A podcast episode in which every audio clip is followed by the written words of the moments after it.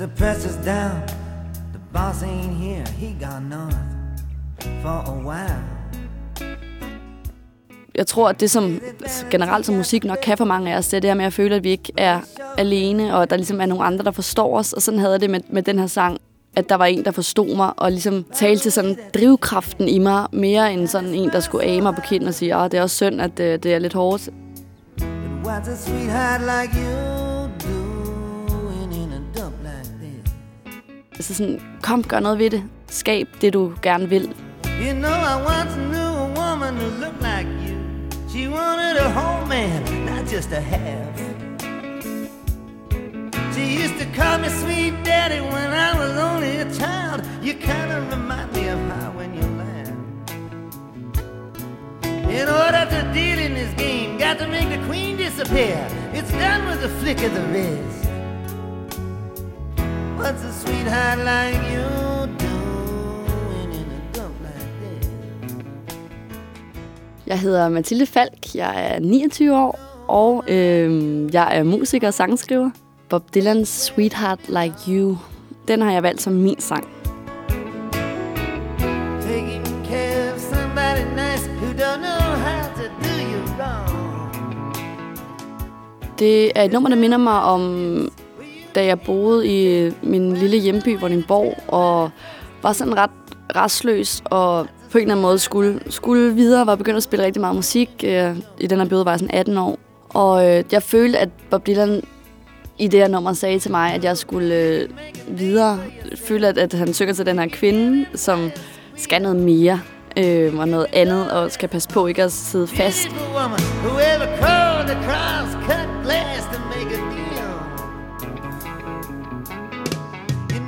Jeg elsker provinsen, men nogle gange er der typer som mig, som kan, hvis man skulle være der, så falder man ned i, en, en anden sump -agtig. Øh, så jeg skulle videre, og øh, det var det, det her nummer ligesom betyder for mig. Det var sådan den periode, hvor jeg fandt mod til, at øh, jeg skulle flytte videre og samle et band herinde i København, og gøre det, som var min drøm.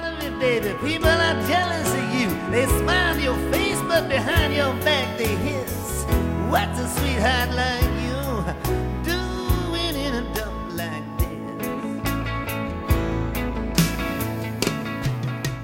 Jeg boede øh, i sådan et, et hus, et lille bitte hus, byhus, som var delt op i fem lejligheder, som var meget små, men med et lille tekøkken inde i soveværelset, og toilet nærmest med et gardin for inde i soveværelset også.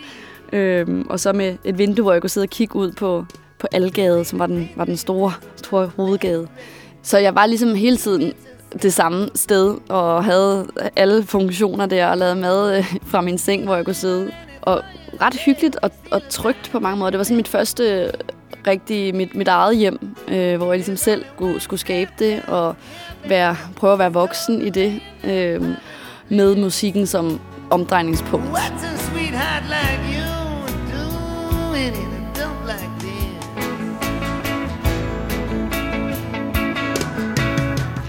Jeg tror, jeg var havnet i sådan et sted, hvor jeg ikke helt hørte til nogen steder, og kedede mig egentlig. Og jeg, jeg tror, sådan en type som mig, som er restløs, når jeg keder mig, så, så er det ikke så godt. For, for mit vedkommende var det at drikke og tage stoffer, øh, og ligesom gå med det destruktive, hvor jeg ved, at der er mange som fra Vordingborg, som ikke er et der. Øh, så man kan jo godt lave mange andre ting, men det var et let sted, tror jeg, at, at havne der, hvis man var lidt restløs. What's a sweetheart like you?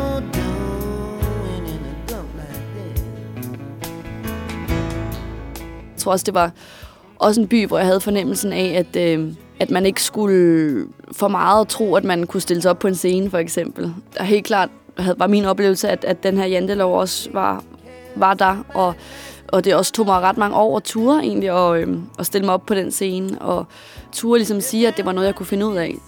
Jeg tror måske generelt også, at mange kender det med, at dem, der tager afsted fra byerne, at der kan være sådan en, en noget med, at man skal ikke tro, man er bedre, end at dem, der bliver der, men at det ligesom er noget forskelligt, vi finder værdi i, og min værdi fandt jeg et andet sted. You know, you can make a name for yourself. You can hear them tires squeal. You could be known as the most beautiful woman who ever crawled across cut glass to make a deal. Mit liv er så anderledes nu, og jeg er gift, og jeg er mor, og jeg ligesom har spillet nu 10 år live. Så det minder mig om sådan perioden inden, hvor at, jeg ikke troede, om det kunne lade sig gøre, og det ved man jo ikke. Man ved jo ikke, hvordan ens liv kommer til at se ud, og det her med at kaste sig ud i at, at ture stille sig op på en scene, og ture og gå efter sin drøm, at det ligesom er noget, hvor at, at jeg er afhængig af, at der er nogen, der gider at høre det, øh, og det ved man jo aldrig, når man laver noget. Øh, så det minder mig sådan om, om den periode inden, hvor man vidste, om noget skete, men så samtidig også sådan, altså jeg havde ikke noget ansvar der, så det her med at kunne gå efter og kaste lidt det hele op og booke et, et værelse i København med en guitar og et keyboard og øh, ikke have noget job og alt sådan noget der, sådan noget ungdomslivsagtigt noget, og ikke tage nogen uddannelse, som var det kloge valg. Øh, at det faktisk lykkedes. Altså det minder det mig måske nu om, at, at, øh, at jeg er glad for, at jeg gjorde det, og at jeg er taknemmelig for, at, at det ligesom er, er gået, og at, at jeg bare elsker at spille musik. Og at hvis vi har en, en, noget i vores mave, der siger, at vi skal prøve noget af, så tror jeg, at det er så vigtigt, at vi gør det.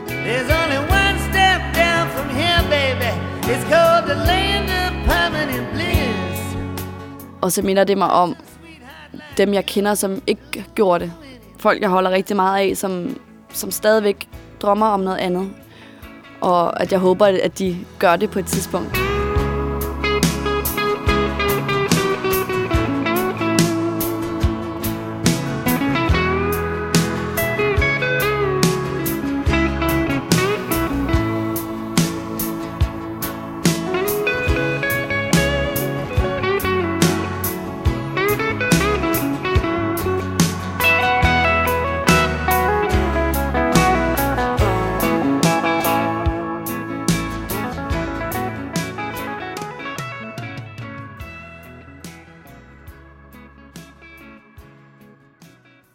Denne podcast blev produceret af Biblioteket Frederiksberg.